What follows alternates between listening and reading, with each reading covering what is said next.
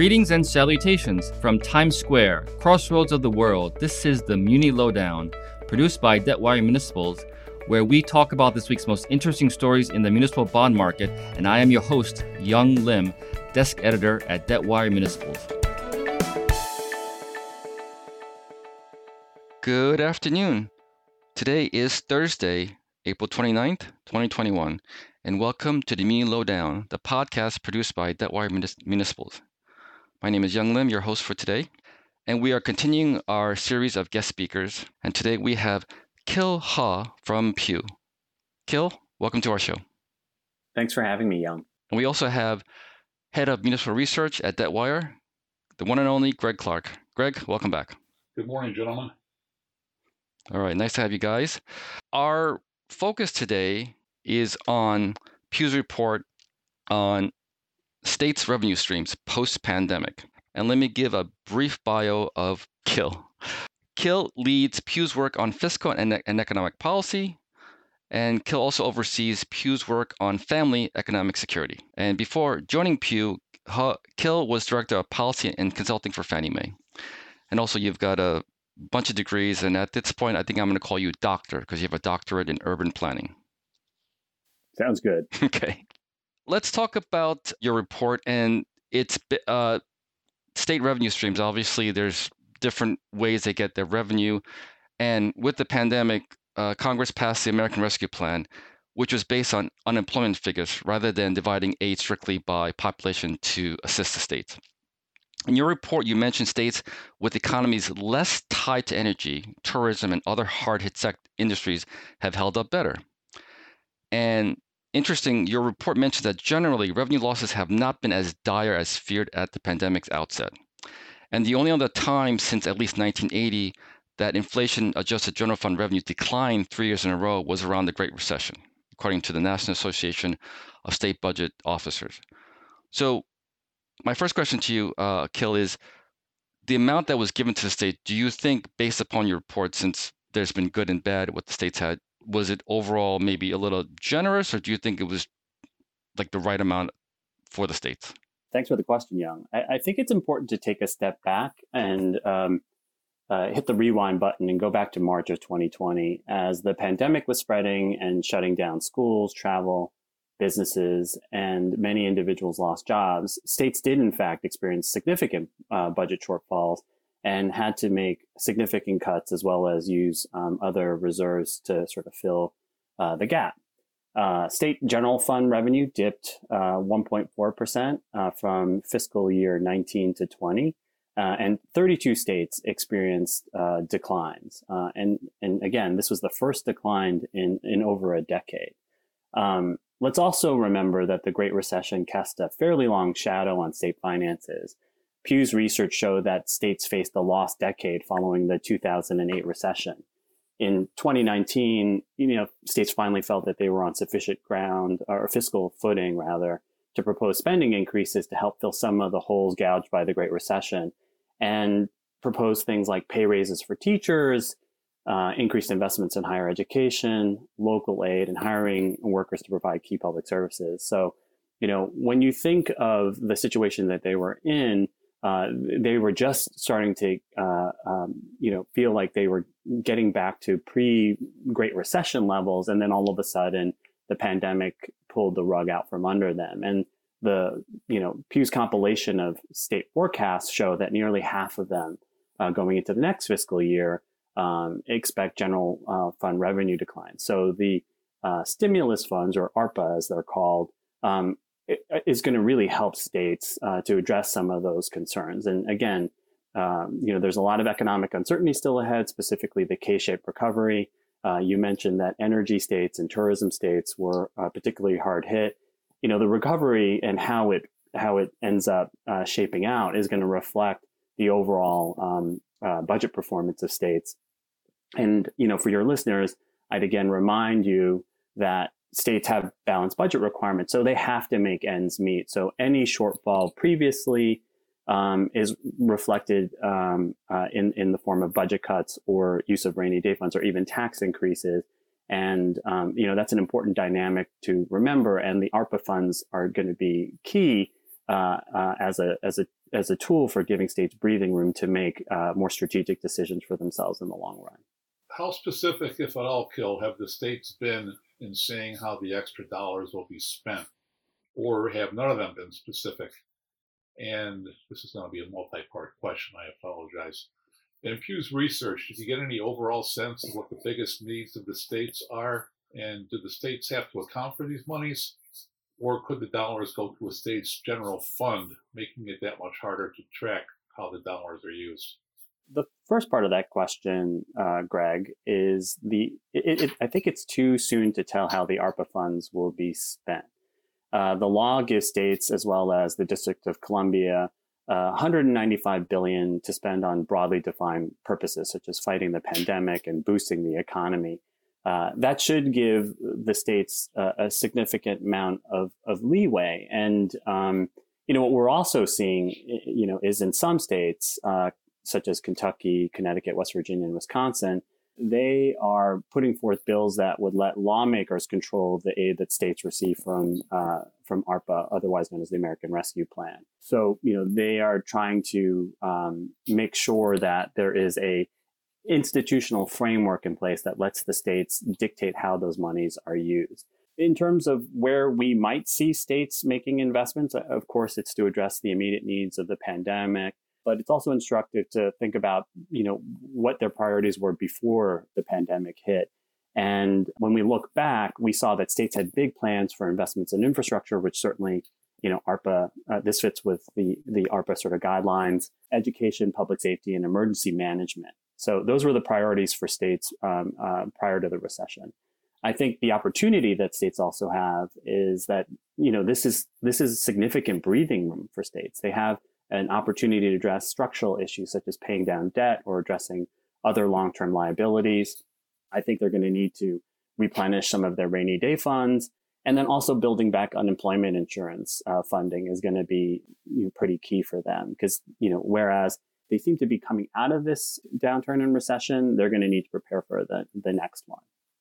There was one controversy I recall, uh, either as the bill was being drafted or thereabouts about using the monies for pension funding. Was that prohibited in the bill? Do you remember?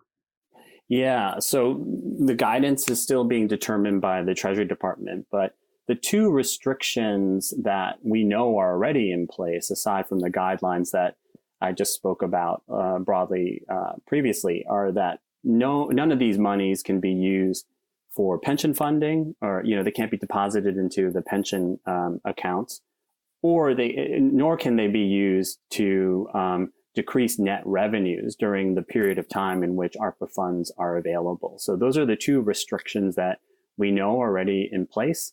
Uh, but Treasury uh, will be coming out with guidelines soon um, so that you know states can have uh, some guidance in terms of how to use this uh, money in upcoming budgets. But as budgets are being put together, um, time is ticking. Uh, yeah, I, don't like to be cynical, although it seems to come naturally to me.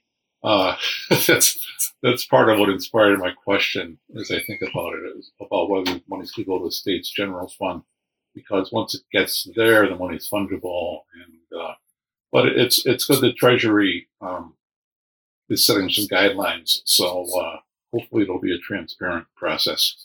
Mm-hmm. I think some of the money will go toward replacing funds already spent to deal with the coronavirus pandemic and its its impacts. But certainly, um, you know, we want to see uh, as as um, an entity that likes to track how effective the uses of of, of fund funds are being sort of used. Uh, you know, some transparency and ability to track funds, and and hopefully even if monies are getting funneled through the general fund, we'll have an ability to at least track some of that money uh, going forward. Right. Thank you. Kil, you were sort of alluding to uh, tourism you mentioned earlier, and then that's obviously a, a huge source of revenue for states. I think now with the vaccinations rolling out and so forth, uh, there's a big push by states to get the crowds back. And I live in the New York City metropolitan area, and I saw a commercial on TV that I've never seen before. The South Dakota governor was inviting people back to her state, and I've never been to Mount Rushmore, and would love to go, but it was I've that. I've never seen one from that state. And New York City re- recently launched a, a $30 million campaign to lure tourists back. And today, Mayor de Blasio announced that as of July 1st, the city is wide open. There's no capacity restrictions. But we know that travel and leisure jobs were one of the hardest hit sectors from COVID 19. And I also have a two part question. Obviously, you know, I'm assuming that states will see a bounce back this summer with cabin fever rising.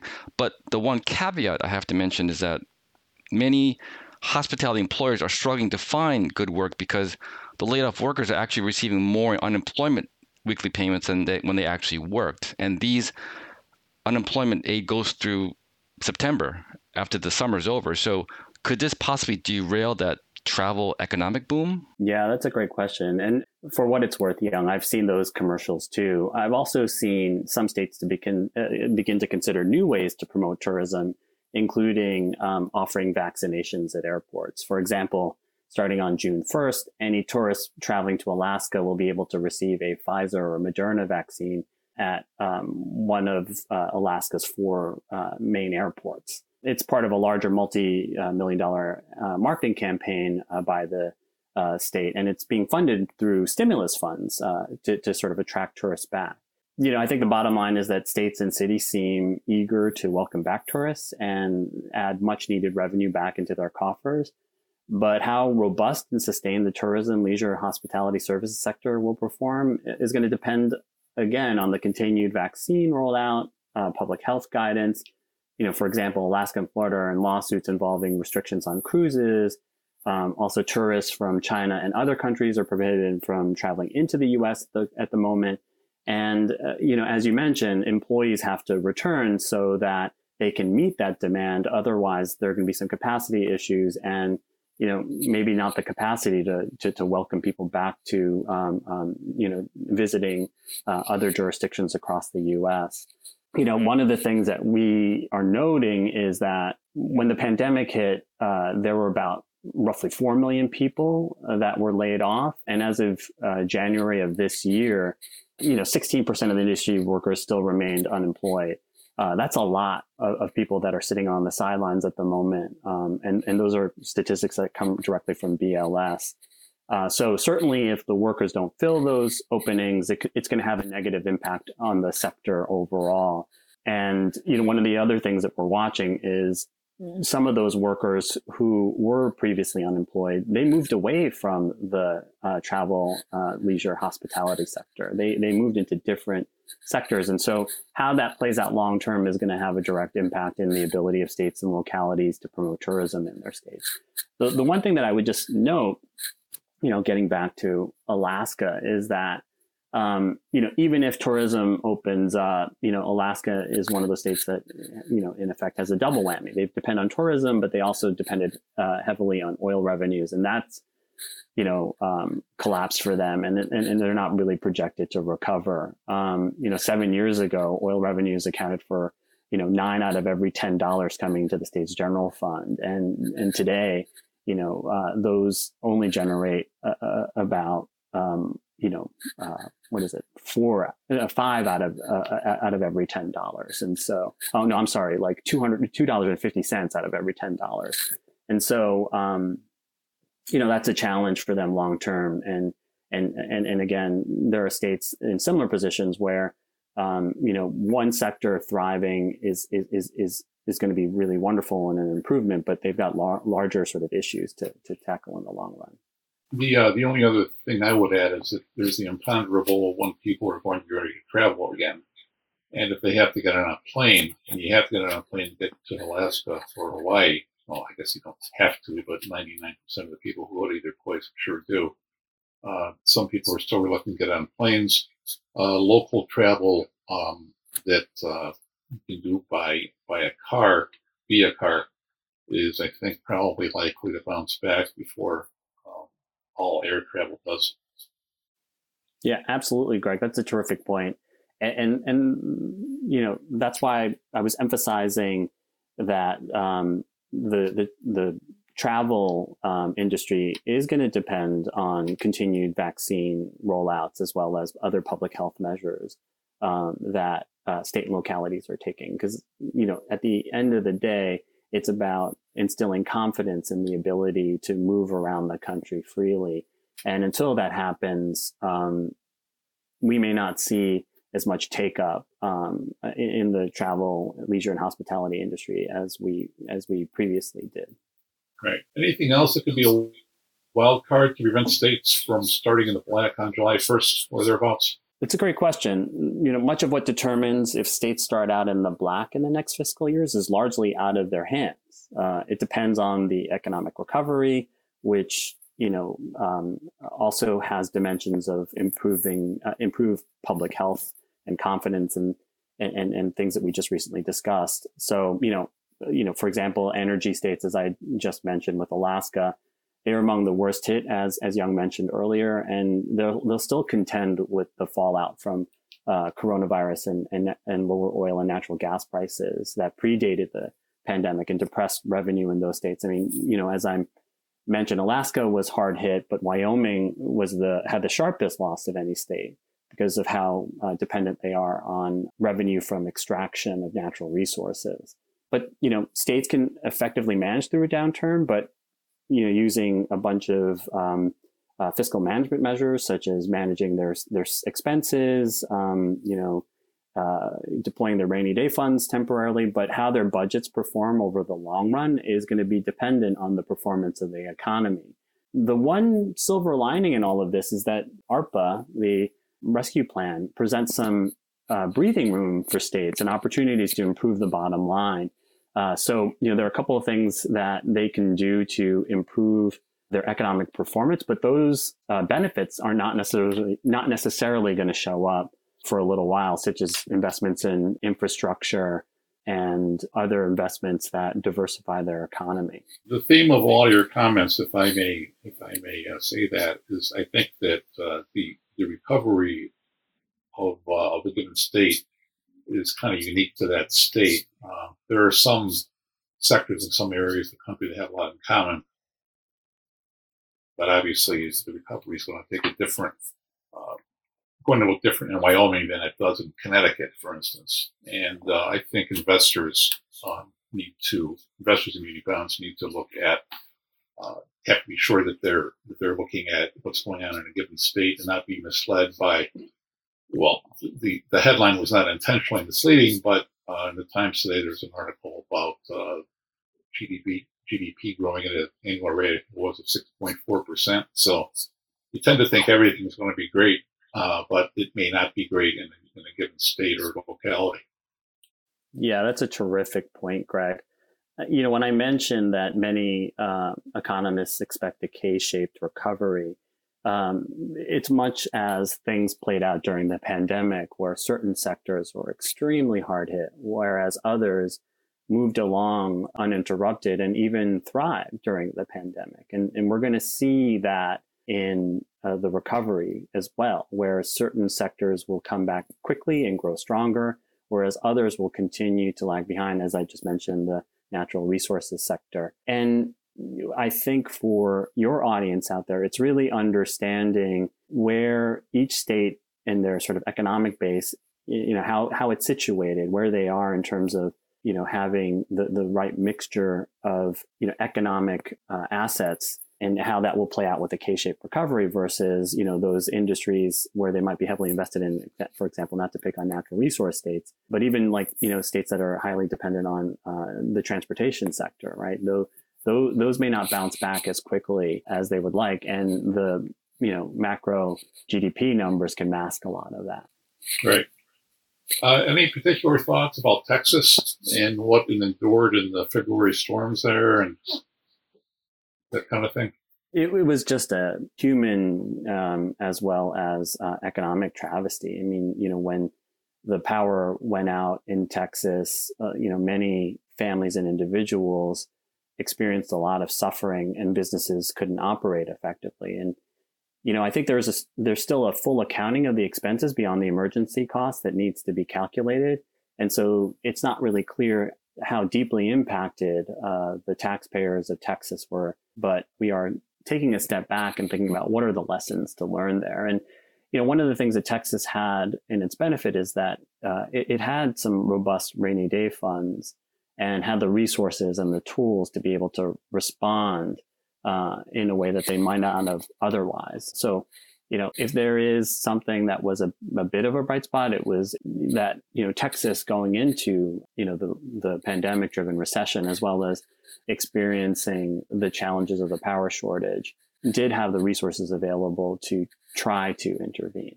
And, and I, uh, I noticed today that, that, the legislative session in Texas ends on May 31st, so we might be in for uh, a lot of activity there in the next month. So, Kil, let's let's talk about the flip side. States that did well. The state of Washington projects solid revenue growth to continue into this fiscal year end. When they when they combine it with increases last year, they expect to collect nearly 12% more than if collections had stayed at pre-pandemic fiscal levels. And the state's recent forecast cited a strong retail sales and a booming real estate market. So related to that, the Federal Reserve helped indirectly by making credit widely available at very low interest rates. And yesterday they met and they're continuing to keep, they've left the rates unchanged, which fueled us a huge stock market rally, which ultimately gave states, including New Jersey, where I live, capital gains to tax. And going back to Washington, they're proposing a 7% capital gains tax. So I'm assuming as the market goes up, will the state's revenue follow? It's a great question, Young. You know, in terms of how well the state of Washington uh, has fared during this uh, downturn, I think that it's fair to say that the Seattle metro area has been the primary driver of this growth its strength in technology, manufacturing, and as a research hub really contributed to uh, much of the growth and economic conditions across the state broadly. I mean, and you just mentioned the the the approval or the proposed capital gains tax uh, that that Washington is considering. I saw that actually as of a few days ago, the Washington State Legislature approved it, and Governor Inslee is expected to sign the legislation. And so once approved, Washington will be um, only the second state after New Hampshire without an income tax to tax capital gains. And so, you know, uh, as we look ahead, um, and if the stock market continues to perform as is, you know, with employees obviously uh, in Amazon, with you know a lot of their compensation tied up in equities and stocks, specifically in Amazon, it could be a, a positive uh, revenue impact for the state. According to the state's own budget office, the capital gains tax is um, estimated to impact about 7,000 of the state's wealthiest taxpayers and generate about uh, half a, a, billion dollars annually. So, yeah, as the stock market improves, states like New Jersey, Massachusetts, and California, uh, in particular, with capital gains tax and progressive structures at that, will certainly benefit. The only other thing I would ask add there is that uh, it, it, also benefits uh, state pension funding. Is, is, is, as I know you know, Kil. Uh, yeah. I forget what the we did a paper on, uh, on uh, pension funding about a year ago, and obviously every state pension fund has uh, some some degree of equities in its in its uh, portfolio. So uh, the better the equities market does, uh, the better state pension funds do. Yeah, that's exactly right, Greg. And you know the recent stock market performance has greatly helped um, state pension funding. But the thing I would caution is, is we've been here before, uh, and and hopefully this time past is not prologue when it comes to state pension funds. Uh, in the 90s, when you look back, many uh, pension funds were at full funding and benefiting from the market performance then. And a lot of leaders decided to take a pension funding holiday and, and not contribute their um, actuarially determined payments. And as a result, the funding level started to erode gradually over time. And eventually they, they dug themselves into a hole that you know, for many were, were extremely problematic. And I think going forward, hopefully we've, we've learned the lesson of the last, you know, uh, two, three decades and, and realize that you can't just rely on market performance, even though that's the majority of where the pension sort of funding is coming from. You also have to be disciplined about making sure that you meet your annual payments as well as uh, managing expenses. That's a lesson that I hope you know, we as uh, folks who are interested in pension funds have learned over the last three decades and, and a lesson that'll stick in the long run. Yeah, I, I agree. Let's hope people remember that. Uh, we won't mention the states that don't make their full contributions, but okay. we won't we won't single I won't single anyone out. Well, you can if you like. No, neither will I. Most or many states benefited from a 2018 Supreme Court decision that allowed them to force out-of-state retailers retailers to collect sales tax on online purchases. And this helped the states when everyone shifted to online shopping. Missouri is one of the few states that doesn't impose the so-called Wayfair taxes, named after the Wayfair uh, Wayfair online store. And uh, Missouri leaders are now contemplating imposing the sales tax. Do you think all states will eventually tax online purchases?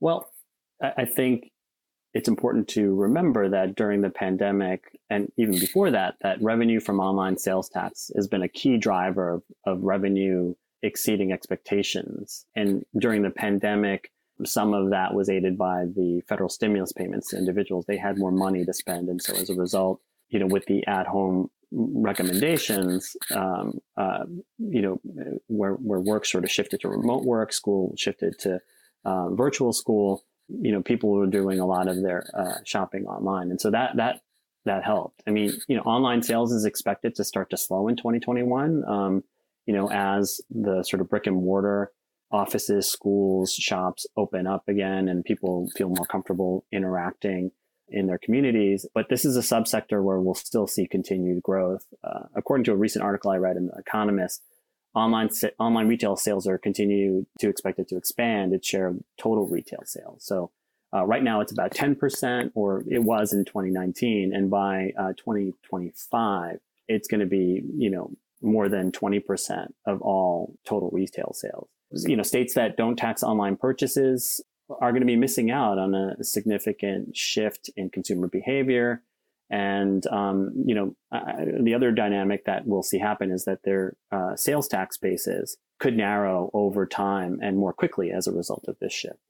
Yeah, personally, I, I think that they'll all do so. They'll all tax online purchases eventually, because uh, as you said, the the, uh, the money is just too good to pass up. Yeah, and I think that uh, real retailers also um, have uh, figured out how to do this very effectively, uh, regardless of uh, what state you um, live in. And so the infrastructure is there to make it happen. The technological right. infrastructure is there to make it happen. Yeah, since we're all home, we're all shopping online, and what has some interesting side effects. And Kil, I know you know, I appreciate your time. I just want to wrap it up with just a few more questions, real quickly. Since we're talking about working from home, and a lot of people are not commuting like myself, doesn't this impact states because a lot of them, because people were commuting, and even not just commuters, you've got buses, except for the diesel or electric uh, vehicles, they run on gas. So, what about the states that have lost a significant amount of, of lost gas tax? Yeah, I, I, what we're watching closely is whether or not there will be a more permanent shift uh, to people working at home, and you know how that's going to impact gas tax revenues and more, as as as you've alluded to. Declining gas taxes and a reduction in toll revenues have left a lot of state tra- transportation departments facing yawning deficits. The ARPA funds uh, may help in the short term, but a more permanent reduction you know, if this becomes like a secular trend in cars on the road will be challenging to coffers. But then even if cars on the road may not change and perhaps toll revenues uh, will will stay uh, constant, but certainly with the electrification of cars, you're going to see a, a deterioration in gas taxes over the long run there are no real good statistics that you know uh, I've come across that really capture this at the 50 state level in terms of the, the the, the, total impact. But I know that in, you know a couple of years ago, Governing Magazine estimated that for for the 25 largest cities, uh, you know they generated about five billion annually from like parking, traffic citations, uh, gas, towing, registration fees, and licensing fees. You know, so uh, you know things that related to uh, uh, vehicle use and uh, the survey even found that, like in New York City, they collected almost 1.2 billion alone, and Chicago received almost, you know, 700 million um, uh, from from those sources of revenue. So working from home can eliminate, like you know, a lot of that revenue, but it's also going to eliminate the need for parking in many cities, and this is going to significantly right. reduce, you know, related revenue. And then, you know, when you imagine people working from home and businesses start businesses start to right size, you know, that's going to have an impact on property tax revenues uh, as well as other sort of land use fees and things of that nature. And and that's something that we're also watching too. So the shift potentially from uh, to working from home is going to have a, a, bigger impact than just on gas taxes. Very well put. So last question, and I'm looking through all your degrees. I see a doctorate, but I don't see a law degree. But it's not really a law. It's not really. A, it's not really a law question. But let me ask you about the recent action brought by the state of New Hampshire before the U.S. Supreme Court, which targets uh, the state of Massachusetts emergency rule that allows collection of income tax for non-resident remote workers who are currently employed by a Massachusetts business during the pandemic. Now, this is not just within that region. I know several states have filed amicus briefs basically supporting, and it impacts even me, New Jersey, because I live in New Jersey, but I work in New York. So do you think this could impact other states? And, you know, is this something that could be a precedent? thanks for saying that I'm not a lawyer. So it gives me a little bit uh, of wiggle room to say that I think we need to wait for the SCOTUS decision. But but there are things that we we could be watching to see if one way or another um, how the decision plays out. Um, uh, uh, the how these like what are the longer term trends that we need to sort of uh, think through. Um, I think it's hard to say uh, at the moment if the moves that we're seeing are meaningful and permanent. You know, a few f- factors I think need to play out. Uh, you know, the population shuffles that everyone talked about during COVID. You know, are they temporary or are they um, going to stick? Uh, some studies suggest that you know the mass migration that we've read about since the start of the pandemic may have been overblown, right? Despite despite talk of a permanent exodus, you know, fewer people were sort of moving um, out, of state uh, above historic trends than the anecdotes suggest. You know, there was a lot of movement within the state, but I think that you know the the SCOTUS decision doesn't really impact you know those those moves from like maybe the city to the suburb or from a suburb to an exurb in, in, in a given state. Um, I think it might impact sort of local uh, taxes, but uh, from a state perspective, you know that that's not that's a negligible impact for the most part. I think also longer term, long-term consumer preferences are still playing out. You know, what, what families and individuals seek from where they work and where they live is continuing to evolve. And that's something that we are closely watching. You know, what, what do people want from their jobs as well as, you know, um, their families? I mean, you know, we have some ideas uh, of what we think that is, but those are largely based on preferences that we've observed in the past and how those things get carried forward. We don't know. And then you know, the question that we we talked touched on a little bit earlier is like how sticky will remote work preferences be? You know, in my office, we are contemplating uh, some portion of of, of telework, um, and you know, we don't know um, what that's going to look like. You know, will will we need all the office space uh, that we currently have? Will we downsize? I do think that Zoom and WebEx and Teams are going to be an important uh, feature of our everyday life, but how that shapes into you know where we live and how we engage uh, with our sort of built environment. You know, I think that those are things that we're watching. But I think you know the bottom line for me here is that the pandemic has put a a spotlight on migration population growth and the differences it can make for state and local governments. And and and you know this has long been something that we on the policy side have watched, but I think that elected officials are now realizing that, you know, this has, you know, bigger implications for their, you know, um, their bottom lines, the the economic growth opportunities that they have, as well as you know the expenses uh, that they might need to incur to support the population growth uh, in, in, in certain places. And so, yeah, I mean, I think we need to wait for the uh, Supreme Court decision in terms of you know, how the dynamic in New Hampshire and Massachusetts plays out and the impacts more broadly.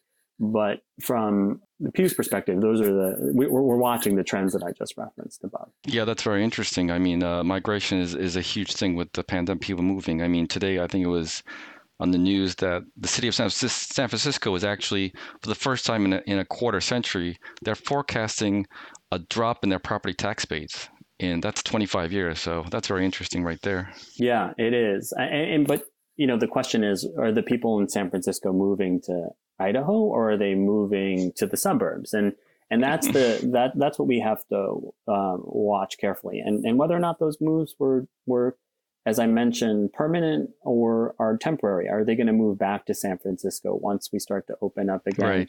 Um, you know, the, I, I, think that metro areas and face-to-face contact are still going to be important, but to what degree?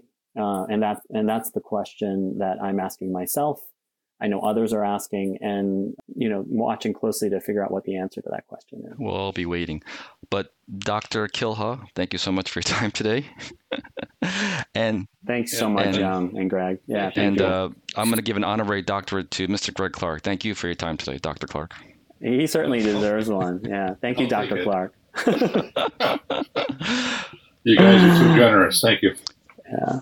All right, and that is our show for today.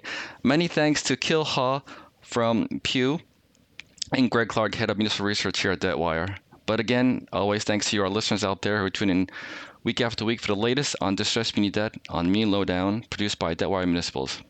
Take care, everybody, and have a good day. Bye. Thanks for listening to the Muni Lowdown with me, your host, Young Lim.